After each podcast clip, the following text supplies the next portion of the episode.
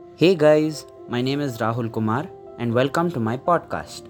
On this podcast, I'm going to be talking about the evolution of photography.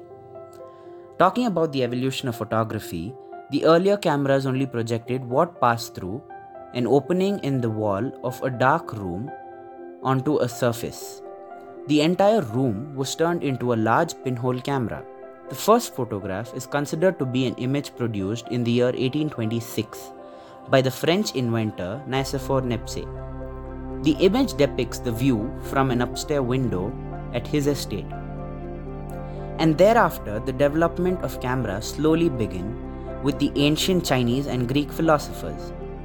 In the year 1884, George Eastman of Rochester developed dry gel on paper or film to replace the photographic plate so that a photographer no longer needed to carry boxes of plates and toxic chemicals around.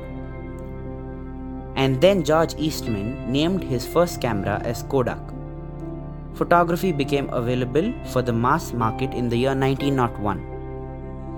And that's how photography evolved from calotypes to dry plates to film and to the modern day digital cameras.